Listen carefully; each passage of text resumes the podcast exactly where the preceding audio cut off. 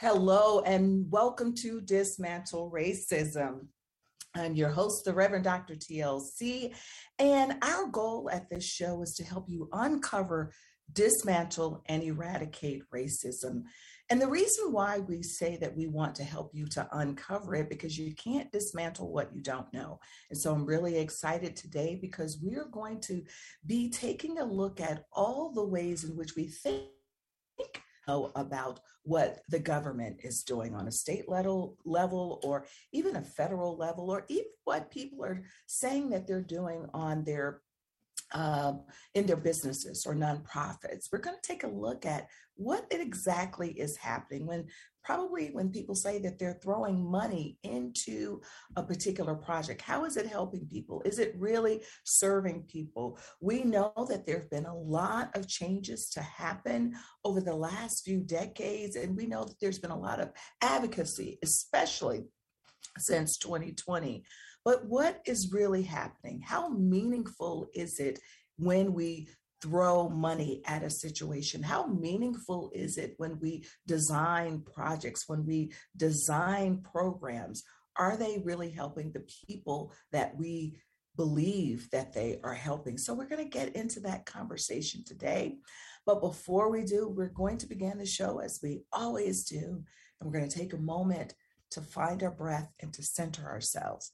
So whatever you're doing, I want to ask you to pause and just put your feet solidly on the floor and take a moment just to find your breath and to tune into that which gives you life. Take a moment to connect with your divine wisdom, your sacred intelligence, which is that part of you that directs your life so that you can make intelligent choices. Breathe in the knowledge that these choices manifest your greatness while helping others to manifest their greatness. So as you breathe in and out, remind yourself that you are loved and you are love itself. Breathe in and out the knowledge that you are a part of a shared humanity, and you carry within you the power to heal and the power to change the status quo. Breathe in and out, acknowledging the power of one contributes to the power of community. I'll take a deep breath in, sigh it out, and let's begin. I am so excited today, as I always am with the guests I have on the show, because today's guest is really going to be talking about the historical and the current role of the U.S. government in gaslighting and in performative gestures, as I said before, that mislead us into thinking that true progress has been made. My guest today is Tanisha Arena. She is a community leader, and she is the executive director of Arise for Social Justice. She is also a commissioner on the Massachusetts Commission on the Status of Women. She's an advocate, an advocate, an advocate. She has boots on the ground. She's in there and she understands what the issues are for our communities. And she is also the host of the award-winning podcast, Unapologetic, bringing the hard truths of social justice to the forefront. I want to welcome today Tanisha Arena. I am so delighted to have you on the show. Welcome, welcome, welcome. Thank you. It's a pleasure to be here and talk to your audience today about all the things that are going on and, you know, their connection, you know, to the past, because past is present. Exactly. Exactly. It's like that Sankofa moment, like, right, with Sankofa, where you have to go back and retrieve little kernels and treasures from the past in order to help us to grow into our present greatness, really. And so before we get into that, because I know you've been involved in this work a long time and you have lots to share with us, I always start out by asking my guests this question around what grounds you, especially when you're involved in this work. It can just strip you of everything if you're not careful. And so how do you remain steady and committed in doing this work, you know, taking care of yourself, grounding you in something that moves you forward?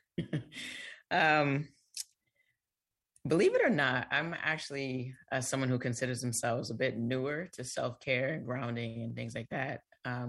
Because doing this work, it almost feels like, what other choice is there? Like, this is, I lived this life in this Black body as a Black lesbian woman. So I don't have the privilege of opting out. But what I have learned is to find more of the things that cultivate gratitude and joy in my life, and knowing that as Black people, we deserve to have joy, rest, to take care of ourselves, and not just when we're going through it. So I actually like playing in the dirt. I've been gardening for a couple of years. I'm hoping to have better success this year.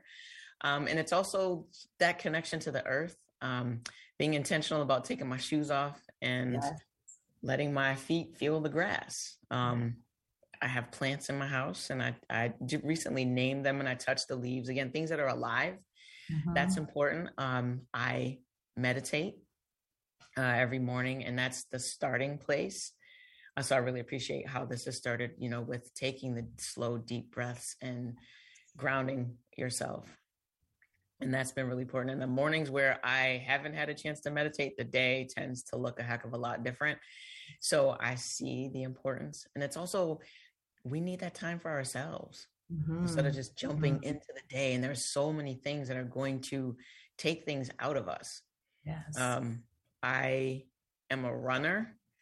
I feel like I can say that now. I've been running for about a year, and it's the mental and physical challenges, and also like getting out that stress of doing this work, of experiencing, you know, the gaslighting that comes with white supremacy and racism.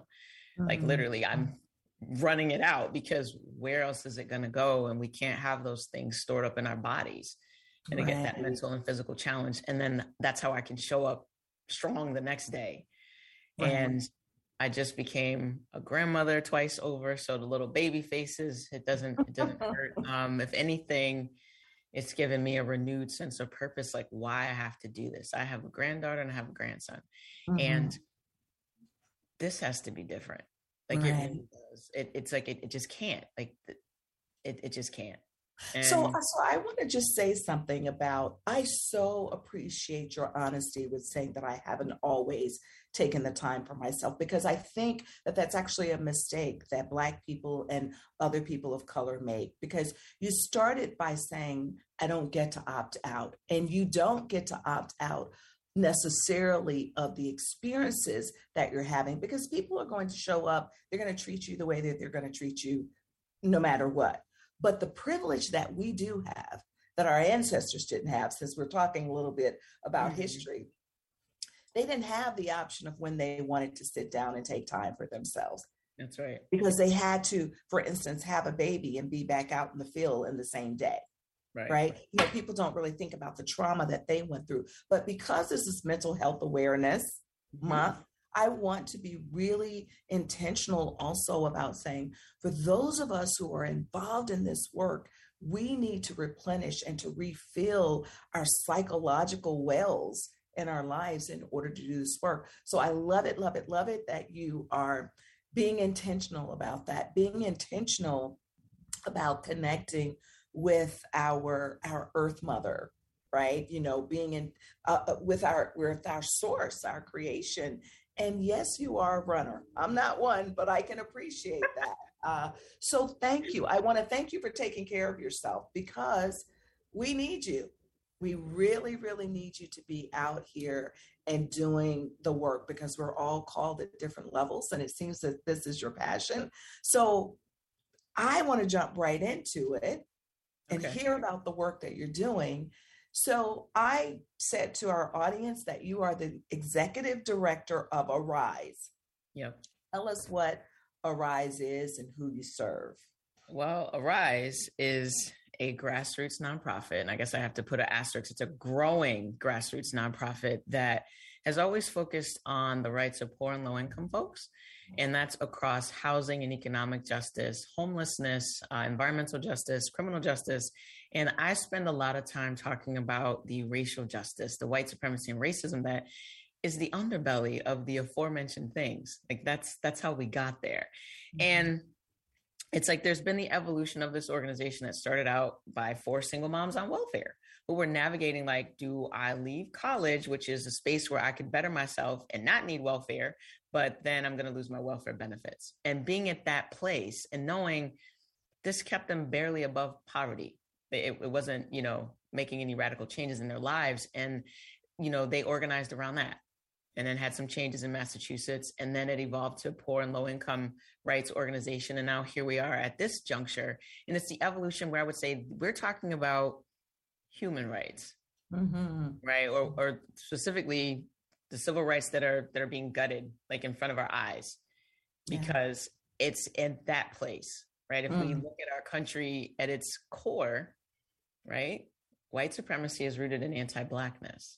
Ooh, she said the thing. Yeah. Oh, well, of course. But here's the thing too, that I want to say around white supremacy, because if we're really talking about history, and this is why it's important for us to know our history, white supremacy has always been around making certain white folks wealthy. So we don't want to skirt over that either, because, you know, people often think, There were white people who were indentured servants.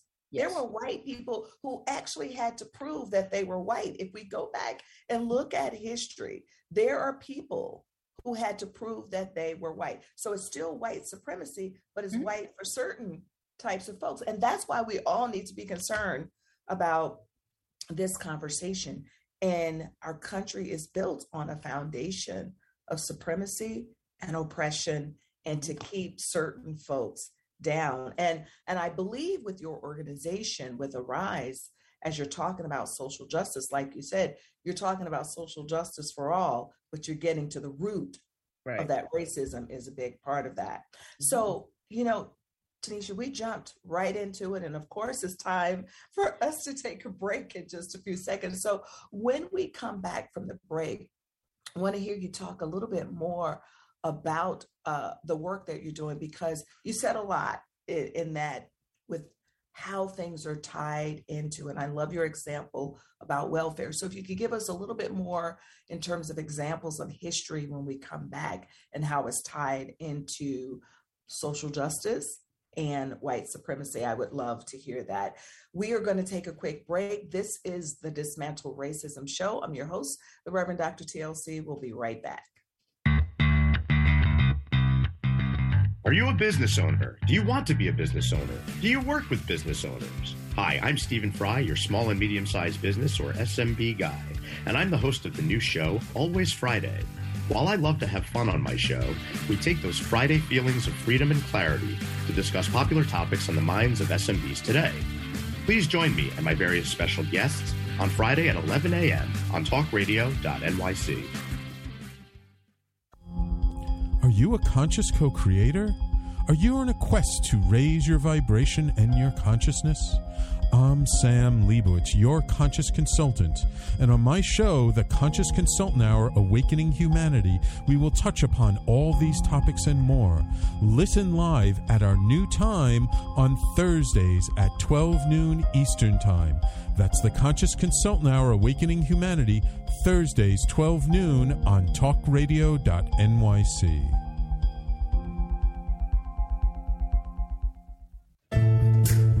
Are you on edge? Hey, we live in challenging, edgy times, so let's lean in. I'm Sandra Bargeman, the host of The Edge of Every Day, which airs each Monday at 7 p.m. Eastern Time on talkradio.nyc. Tune in live with me and my friends and colleagues as we share stories and perspectives about pushing boundaries and exploring our rough edges. That's The Edge of Every Day on Mondays at 7 p.m. Eastern Time on talkradio.nyc.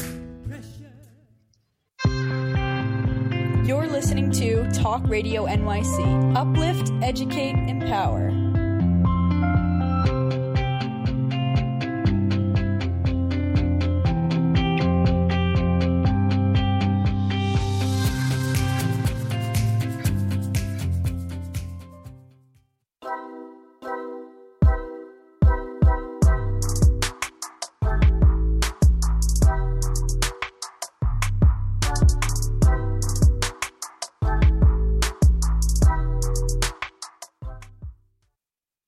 We're back with the Dismantle Racism show. My guest today is Tanisha Arena, who is the executive director of Arise.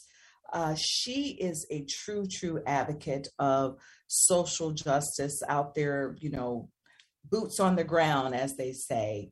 And so I'm delighted to have you with here. And I want to thank you again, because I know how busy your schedule is, for joining us. Before the break, Tanisha, you talked with us about the history of white supremacy and how it actually impacts our programs today.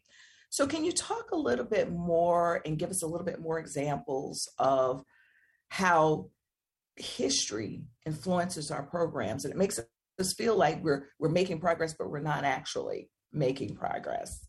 Right. It's the trickery.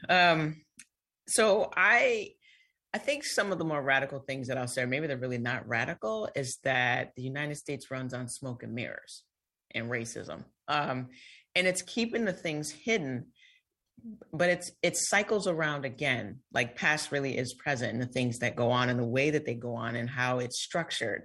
So in terms of the work at Arise, when we talk about the past, like, okay, so looking at welfare rights and the impact in community, that was one thing. And something that's current, but also connected to the past, there was this fight that's still kind of going on about biomass.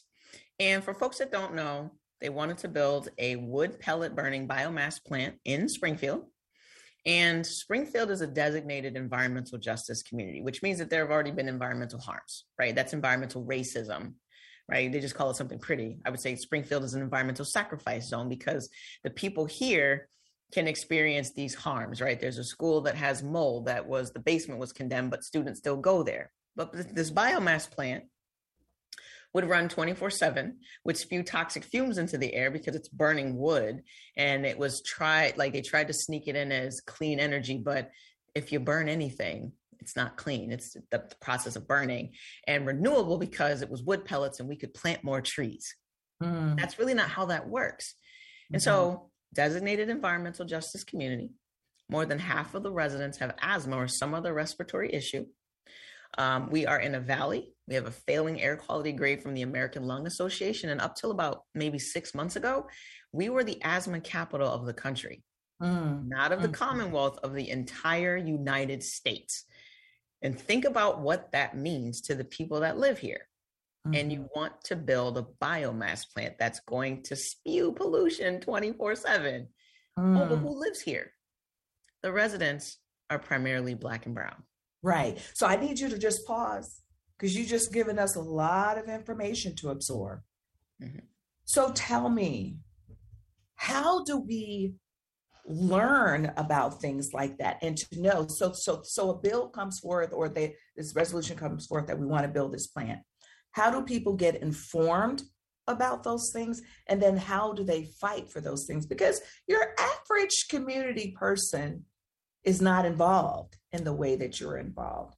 And so these things kind of happen, you know, before we know it. So tell us what you do. So, well, I can tell you what happened. Let's see what had happened was back when this started, and I believe it was, we're in 2022. It was like 2009.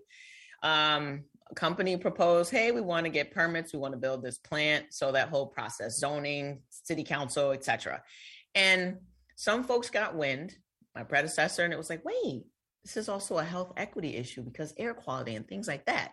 And then the challenges come and the people in the community, like, wait a minute, if they build this here, these are the things that are going to happen. So organizing and rallying around, like, we don't want to have this plant here. And the community said no repeatedly for 12 years because biomass only got struck down. The air quality permits got pulled 20, 2021. Yeah, because I remember where I was when I got the call from one of our city councilors. He's like, oh my gosh, did you hear? And I said, no. And they pulled the air quality permits, which really, that ended the project. It was like the actual building permits had expired. And then no air quality permit. So you really can't build this thing. But again, the community had said no for all those years. And why wasn't this something being proposed in Granby or Belchertown or Longman? Who lives there? I think that these are the questions that are really critical, because one of the things that happens is when people want to talk about why are we as people of color on welfare, or why do we have the health issues that we have, not taking care of ourselves, why all of these things. Yes, we have some responsibility. So I would never say that we don't have to take responsibility for some of those things. But here's what people don't know. They don't know the inherent racism that occurs that contributes to asthma, right? You know, so if you have a city where you have where they're proposing to do such things, but also where you also have a lot of other toxic stuff that's happening, of course, your rate of asthma will increase. And this actually impacts not just the folks in Springfield, ultimately it impacts the state and it impacts us overall, which is what people don't understand when we think about what's the cost of racism. It's not just the cost to the person of color. So I really appreciate this conversation around the ways in which something can appear that it is a good thing for the community when in actuality it isn't.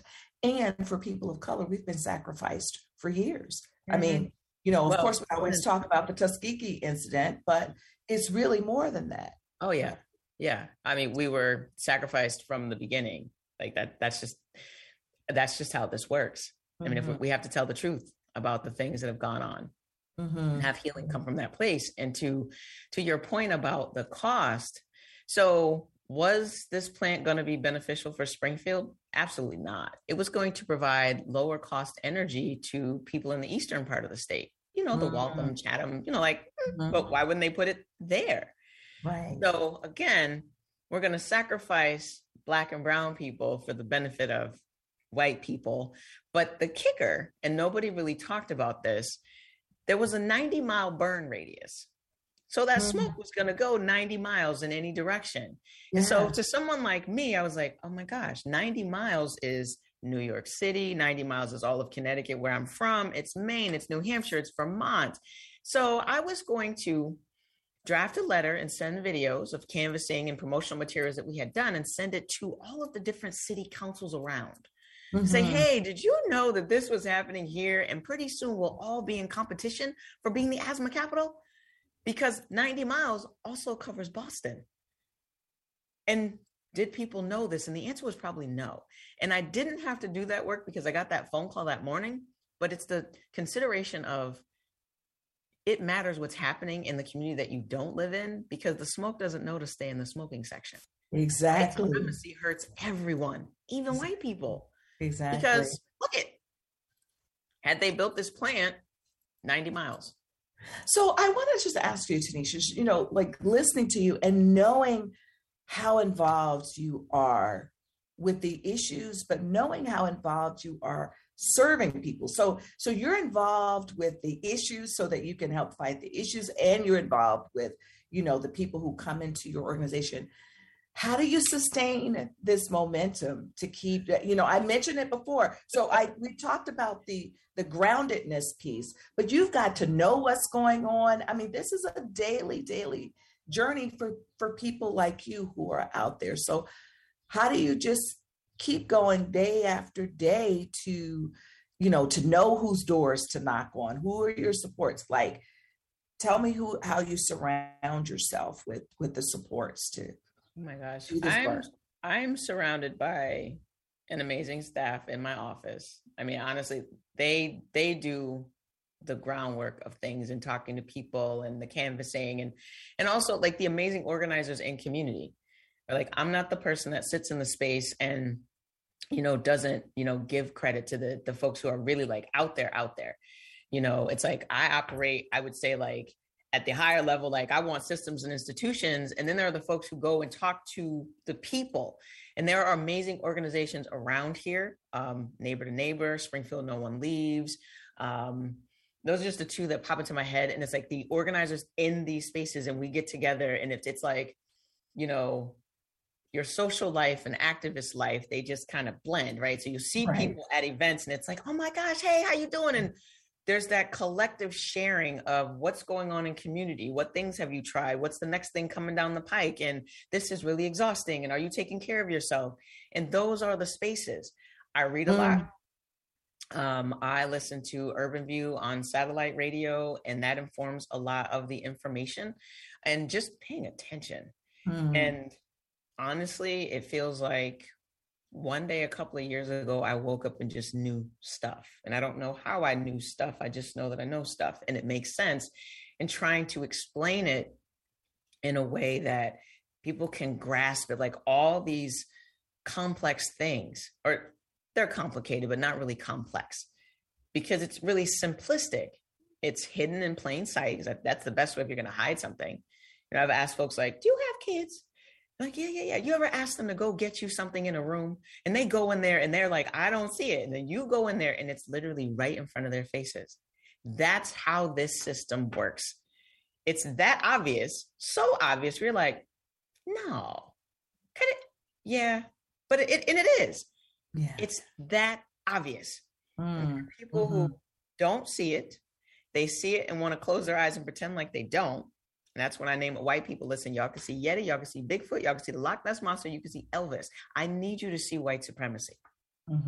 But, you know, I want to say it's interesting. I mean, there's so much that you said in there, because there's a need for white people to open their eyes to do this work on white supremacy. There's also a need for us to open our eyes, because we've been hoodwinked, too, in many instances. And also sometimes it's just so painful that we are just trying to get through our day and do the work that we have to do. So I know we have to take another quick break here, but I want to just say I appreciate you honoring all the people that it takes to do this work. And one of my goals for the work that I do on dismantling racism is to get people to show up right where you are. So you don't have to be a Tanisha Arena and be the executive director. You don't even have to be that person who is out there. Like you said, there are these other neighborhood organizations that are involved.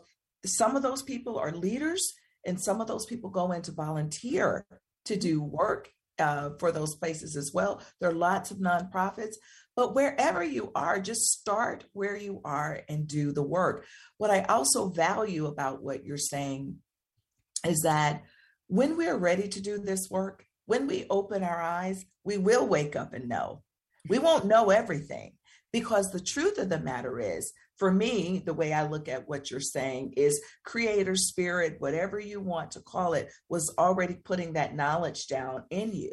And when you woke up to it, it was like, bam, I'm ready. I got what it takes, because those seeds were already planted. Since you're a gardener, you know that. Those seeds were already planted deep down in there. What happened is you were ready to, you know, blossom, right? Because they were sprouting. And so I love it that you say, I woke up and I knew. And in the knowing, you knew what you had to do as well to continue the journey. And so I just want to tell our listening audience, you've been given a seed. There's a seed inside of you as well that's ready to blossom. So I hope that you're getting information from this show and all the ways that you see injustices happening to know that you can do this work as well. We're going to pause, Tanisha, to just take a quick break again. And when we come back, I'd love to hear about your work on the Commission on the Status of Women, because I think even in talking about that, you can give us more examples of how racism is hiding in plain sight, and some things that we ought to look out for. So we're going to take a quick break. We'll be right back. This is the Dismantle Racism Show. I'm your host, the Reverend Dr. TLC. Howdy, I am Joseph Franklin McElroy, host of the new podcast, Gateway to the Smokies. It airs on TalkRadio.nyc every Tuesday night from 6 p.m. to 7. Every episode is dedicated to memorable experiences in the Great Smoky Mountains National Park and surrounding areas. This show features experts and locals who will expound upon the richness of culture, history, and adventure that awaits you in the Smokies. Tune in every Tuesday from 6 p.m. to 7 on TalkRadio.nyc. Are you passionate about the conversation around racism? Hi, I'm Reverend Dr. TLC, host of the Dismantle Racism Show, which airs every Thursday at 11 a.m. Eastern on talkradio.nyc. Join me and my amazing guests as we discuss ways to uncover, dismantle, and eradicate racism. That's Thursdays at 11 o'clock a.m. on talkradio.nyc. Are you a small business trying to navigate the COVID-19 related employment laws? Hello, I'm Eric Sauer, employment law business law attorney and host of the new radio show, Employment Law Today. On my show, we'll have guests to discuss the common employment law challenges business owners are facing during these trying times. Tune in on Tuesday evenings from 5 p.m. to 6 p.m. Eastern Time on talkradio.nyc. You're listening to Talk Radio NYC at www.talkradio.nyc. Now broadcasting 24 hours a day.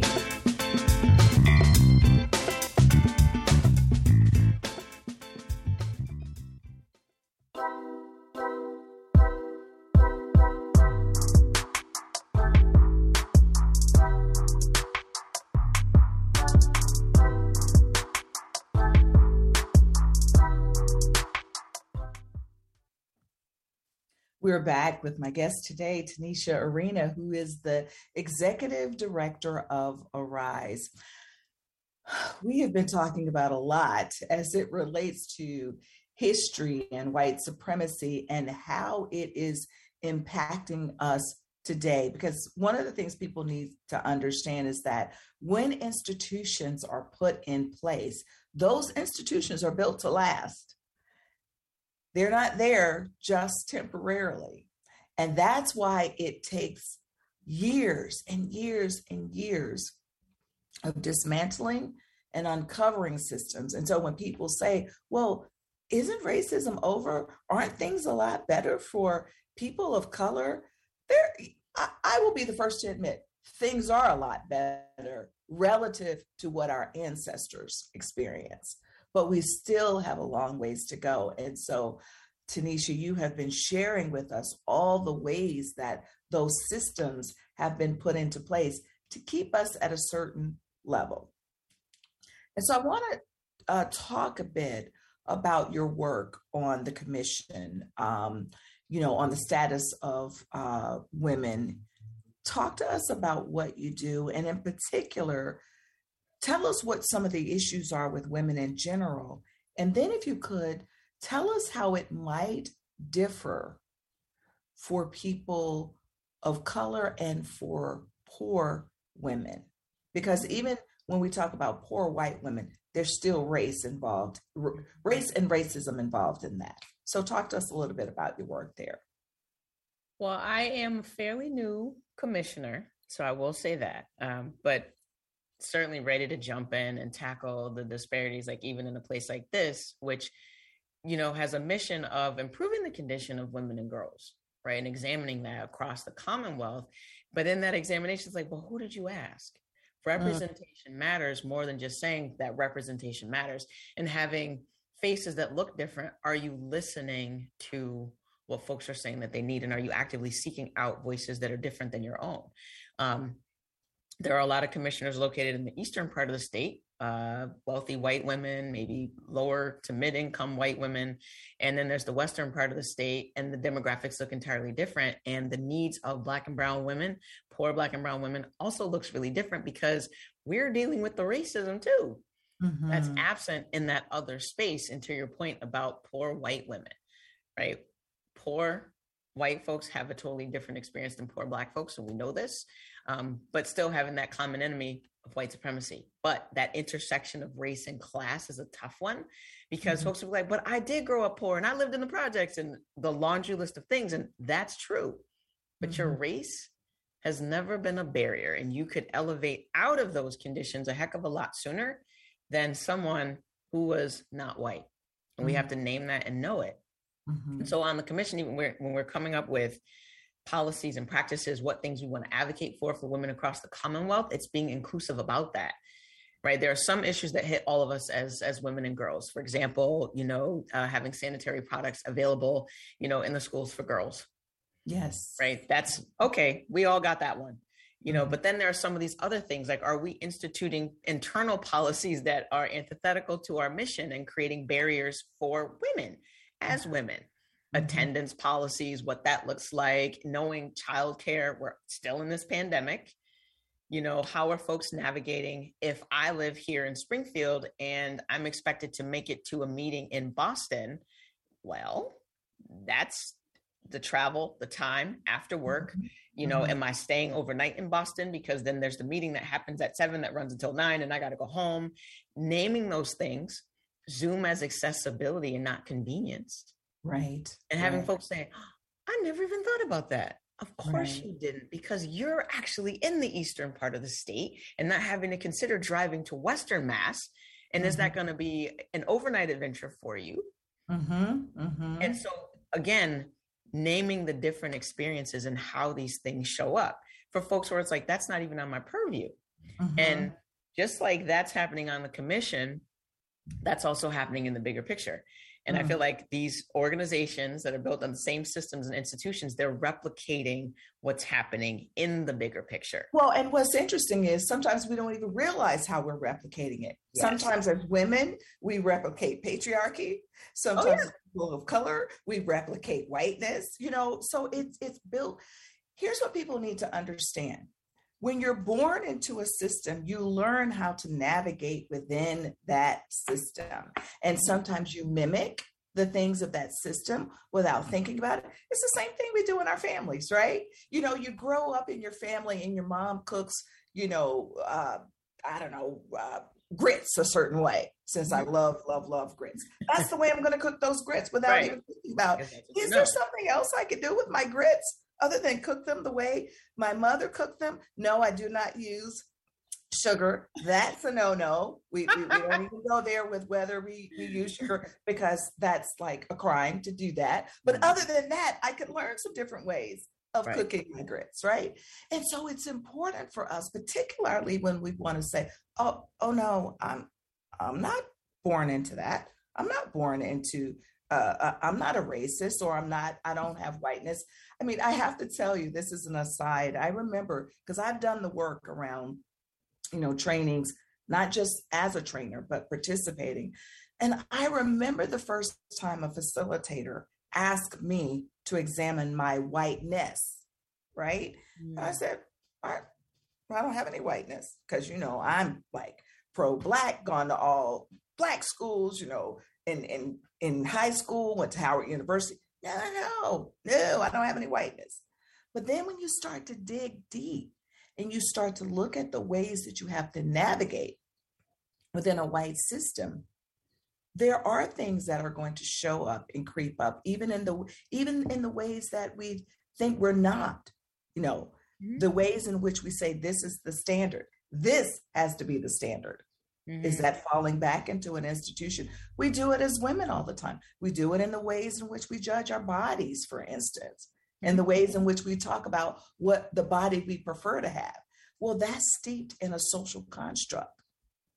And so I think that the things that you're talking about here are relevant in terms of for anybody, if you want to open up your eyes to white supremacy, into racism, and how it's steeped into this society, is just to begin to examine ourselves step by step and pull back the layers. That's what you're talking about. So that if you're sitting in a meeting and you're demanding something of people of color in certain areas either, because let's not say we're not a monolith. So there might be some people of color who don't have some of the issues that you're talking about. I want to be clear about that, but then we still need to be concerned about the women who do, is what I'm hearing you say, take it all into consideration. So now I want to ask you something, because one of the things you said was, talking about what's available to people, that people can just jump on Zoom or that people have the device. I think we know from COVID that was not the case, right? So talk to us about some of the differences that you saw even with our kids and what they needed to be able to have school online. And then what do you know in terms of just talking about how Springfield was able to provide for the welfare of our children during that time? Well, COVID has been a catalyst, among other things. And I feel like the things that we can pull out of it that are meaningful, and I'll even say good, like we knew that things were bad, but to see the actual depth and breadth of how bad, like how wide these gaps are, beyond telling. Mm-hmm. And so when we talk about technology, and here comes this digital divide and realizing that not everybody has access to the internet or a computer or a tablet or like things that some of us could take for granted, like, oh yeah, I'm just going to hop on my Zoom and, you know, I have all of the things that I need. Everybody didn't have that. And then it became something that was essential because of what was going on with COVID and the way that we needed to live. And how many things are deemed essential, basic, that lots of folks can't access. And technology has become this pain point. And school was on Zoom and maybe your work, you know, shifted to Zoom, but could you actually do that? Because now my kids aren't going to school. And I think we, again, tell the truth about situations. School in America, the United States, is free daycare. Like, why did I cry when my kids went to kindergarten? Because I didn't have to pay for daycare anymore. And also they get educated, but that also looks different depending on where you are. But now my kids are not going to school and they're in the house and I have to help them with their education. And that looks like a thing. And how can I help them with their education? But I also have to be on my own Zoom to do my own work. And that's a barrier for who? We can put that, you know, mostly women. Mm-hmm. We're having that experience. That's commission work. That's Arise work. It's work in partnership with the Women's Fund. And we connect with them a lot because, again, who experienced these economic hardships under COVID? Mm. And a lot of, especially Black and Brown women, lost their jobs, lost businesses, industries that haven't returned, jobs that haven't returned. Yeah. So that had an impact. But for our students, if you didn't have access, what did that look like? And how did Springfield try to meet that demand? Getting kids laptops, you know, making arrangements with the, you know, internet providers, because what else could you do? Yeah. And here's what's interesting. You know, and the other part to that I think is really important, not just for the students, but also for people at work, having a different experience, because we didn't talk about some kids actually thrive because they weren't in these toxic environments. Some employees thrive because they didn't have to go into that toxic work environment, getting the micro and macroaggressions. Mm-hmm. Now that's huge. And we actually have to take a break, but that is, I just want to say that's a really, really huge insight to be able to say the ways in which we as people of color were able to thrive. Because if we really understand what we go through, and that's a whole different show, but if we understand what we go through on a day-to-day basis, sometimes internalizing what we experience, thinking that it's us. And I'm not saying that we're perfect beings, but there's some things that we experience that we began to think, wait a minute, I'm not good enough, or I'm doing this, or I'm doing that, based on the microaggressions that we experience, that actually impacts our ability to learn and to thrive. So I do appreciate you bringing that up. The other thing I want to say really quickly, because I know that we do have to move to break, is that if they were able to get laptops and iPads for students during COVID, why were we not able to do that beforehand? Why were we not able to invest in our kids? But that's another conversation for us to have as well. But these are things, you know, what I like to do on this show is at least to drop the kernels, to get people thinking about these things, because we can't resolve everything on the show. But we're going to take a quick break, and we are going to be right back with my guest, Tanisha Arena. Hey everybody, it's Tommy D, the nonprofit sector connector, coming at you from my attic. Each week here on TalkRadio.nyc, I host the program Philanthropy in Focus. Nonprofits impact us each and every day, and it's my focus to help them amplify their message and tell their story. Listen each week at 10 a.m. Eastern Standard Time until 11 a.m. Eastern Standard Time right here on TalkRadio.nyc. In a post-COVID world, you may have many unanswered questions regarding your health. Are you looking to live a healthier lifestyle? Do you have a desire to learn more about mental health and enhance your quality of life? Or do you just want to participate in self-understanding and awareness? I'm Frank R. Harrison, host of Frank About Health, and each Thursday, I will tackle these questions and work to enlighten you. Tune in every Thursday at 5 p.m. on talkradio.nyc, and I will be Frank About Health to advocate for all of us.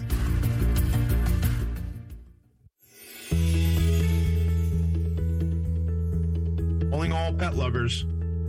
Pet Avengers, assemble! On the Professionals and Animal Lovers Show, we believe the bond between animal lovers is incredibly strong. It mirrors that bond between pets and their owners. Through this program, we come together to learn, educate, and advocate.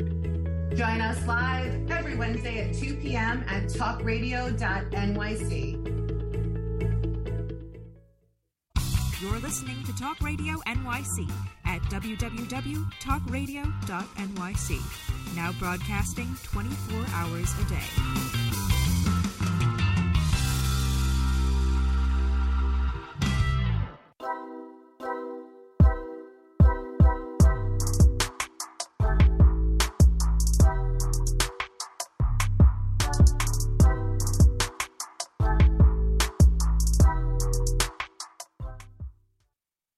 We're back with today's guest, Tanisha Arena, and we have been talking about ways in which we need to look at our past and understand what has happened in our past in order to make things better for us today. And we've really been talking about gaslighting.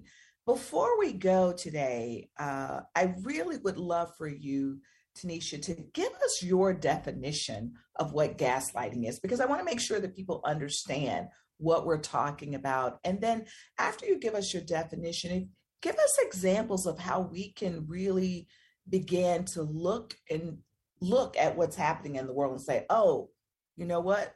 That's an incident of gaslighting. Well, the definition of gaslighting, it's where there are things happening that have you questioning your reality, and usually in the context of an abusive relationship where you'll say, you know, you did X, Y, Z. And the person will say, that never happened. Like you're bananas. That's absurd. And you're like, wait, did that really happen? I don't know. And I feel like while we're navigating through white supremacy and racism, there are lots of situations where you're like, did that happen? Like, and it's the myth of white supremacy that has you questioning, right? It must be your personal moral failings. You know, that's the reason why you're not thriving. And it has nothing to do with these systems and institutions. And when you ask about systems and institutions or point them out, it's no, there's no such thing. There's no problem here. Like there's no racism. We're in a post-racial, society. Hearing those things is a part of the gaslighting. Your question at the end of the last segment about, if we could, resource our kids during COVID, why couldn't we do that before? And the answer is we can. We always could. Part of the gaslighting that I see related to COVID was like, let's take homelessness, for example. We were actually able to have people stably housed because they needed to be in the house. And I'm like, so we did that. I'm in meetings and they're like, yeah, we got everybody that, that we was on the radar, everything. We did it. Okay. So then after the fact, when it's like, we got to get things back to normal and, we're post COVID and there's that language, we're post something again, allegedly. And it's like, well, we can't house everybody. I'm sorry, what? But we did. Yes. But that's the institutions that we're talking about, right? Right. And that's the gaslighting. People in their place. This thing really happened. We did it. And now you're going to tell me, we didn't, we can't, but that thing actually happened. Mm-hmm. It's about the resources. And this happens on repeat in lots of spaces and places with these systems and institutions. Like I've said, white supremacy is the Windows 10 of this country. It's always running. Just like if you're watching this, you're streaming, your laptop is going, you're clicking all the things. You don't have to think about what Windows is doing, but Windows is doing what Windows needs to do. And I love that example. That's what it is. And if you can't catch it that way, it is high fructose corn syrup. It's in everything. And then you go looking at something else, and you're like, oh my gosh, it's in that too. It's literally in everything that we do, unless we're intentional about it not being there. You can pick any issue.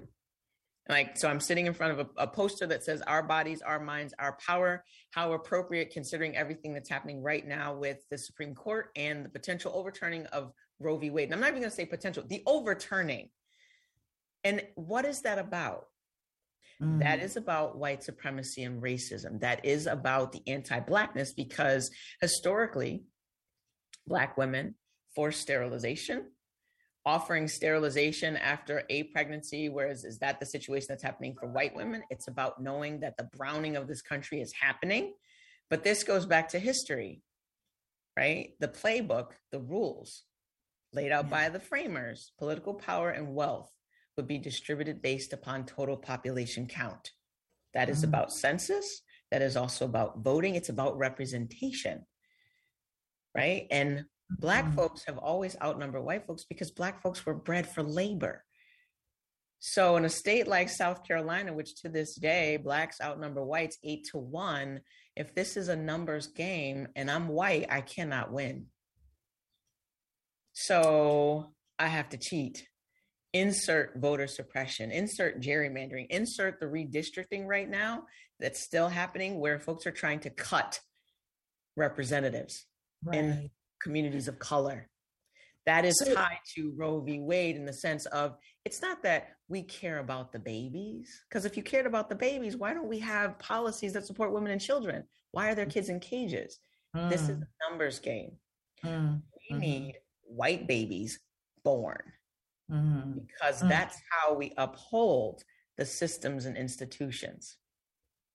And what you're saying, though, is that we all suffer as a result of that, right? Because we do know that white women suffer as a result of these rules that are put into place. Again, patriarchy and racism are so tightly woven together, and that's what we need to understand. It's interesting what you're talking about. I was doing a class yesterday, and I often get one of the examples is to have people to look at the tapestry and to start to look at what's going on in life and say, so okay, what does race have to do with this situation? And we were talking about that can be overwhelming, but what you've just demonstrated is that in every aspect of our lives, we need to take a look at, where does this come from? Now, obviously, we can't fight every single thing out there, but what we do is we do what we can, where we can. And I want to encourage our listeners to do just that. And I also want to say this, is that the conversation that we've had today, where we've looked at how white supremacy impacts people of color and Black folks in particular, that does not negate that other people have their own suffering and their own oppression. And we're not trying to do that. And I want to be very clear about that on my show in particular, and when I try to dismantle racism, because I'm advocating for social justice for people who look like me, does not mean that I want other people out here to be in pain. And I think that that's one of the issues that happens with folks when we're asking them to join in with us and to fight the causes. I'm concerned about your pain too. I'm concerned about other groups, but there's an intersectionality most often that we have to look at, no matter what the issues are. There's an intersectionality. So if we're talking about LGBTQIA issues, there's an intersectionality of race, right? If we're talking about ableism, sexism, whatever it is. And so I want to just encourage people. And what you've done, Tanisha, is really given us some very clear examples of where white supremacy shows up in the day-to-day that we're looking at with abortion, with when we're looking at education, all of these things. So we are so delighted that you've come on the show today, we, meaning me and my listeners, because you've given a lot of us some things to think about.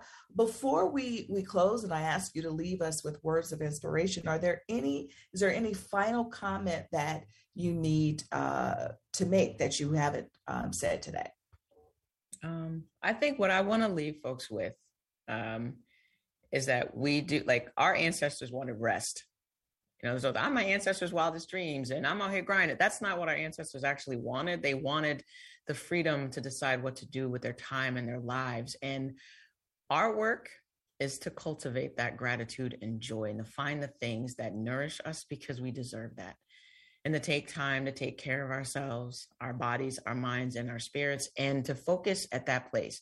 We do have our work to do in community, right? We don't need white folks to uphold white supremacy and racism, because we will do that too. That's why our ancestors knew all skin folk and kin folk, and we have to deal with it, right? Yeah, to take care of yourselves. That's how do we survive and then get to thriving? Take care of ourselves. Go to the doctor, smell the flowers, sit in the sunshine, find the joy. Yes. So Tanisha, real quick, tell us how we can get in touch with you, our audience.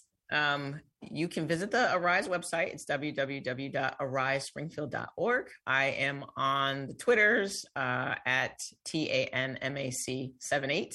I'm also on Instagram, T.Arena. I'm not hard to track down. And I welcome comments and connection, because it's going to take a community to do this work. Yes. Well, I want to thank you. I think those words were your actual words of inspiration, because they inspired us as well. And so I want to thank you for being a guest on my show today. It has been a privilege. I want to thank the listening audience. And I do want to encourage you, tell folks about us, tell folks about the Dismantle Racism show and the work that we are doing. I want to invite you to stay tuned for the Conscious Consultant Hour with Sam Leibowitz, where he helps you to walk through life with the greatest of ease and joy. Be well, be safe, be encouraged. Until next time, bye for now.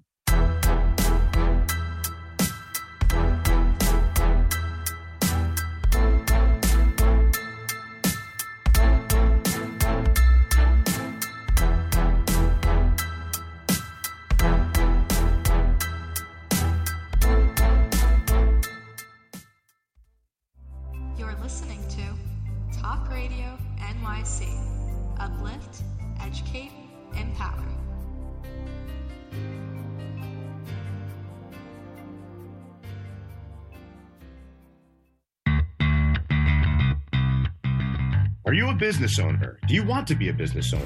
Do you work with business owners? Hi, I'm Stephen Fry, your small and medium-sized business or SMB guy, and I'm the host of the new show, Always Friday.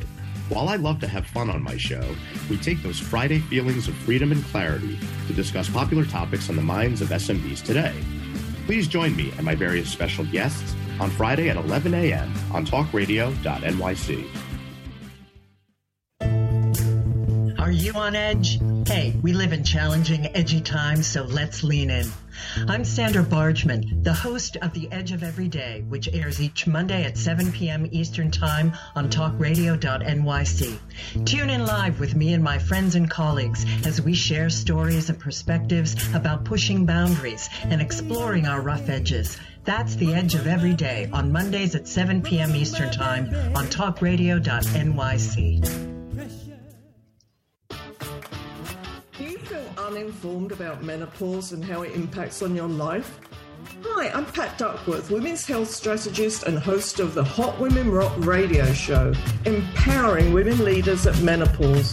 Join me every Thursday at 10 a.m. Eastern Time, 3 p.m. UK time on talkradio.nyc for interviews with inspirational women who will share their top tips to rock your world. In a post-COVID world, you may have many unanswered questions regarding your health. Are you looking to live a healthier lifestyle? Do you have a desire to learn more about mental health and enhance your quality of life? Or do you just want to participate in self-understanding and awareness? I'm Frank R. Harrison, host of Frank About Health, and each Thursday, I will tackle these questions and work to enlighten you. Tune in every Thursday at 5 p.m. on talkradio.nyc, and I will be Frank About Health to advocate for all of us.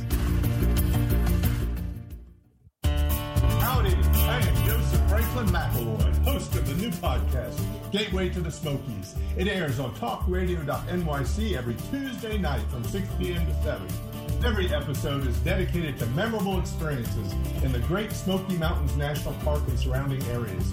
This show features experts and locals who will expound upon the richness of culture, history, and adventure that awaits you in the Smokies. Tune in every Tuesday from 6 p.m. to 7 on TalkRadio.nyc. You're listening to Talk Radio NYC. Uplift, educate, empower.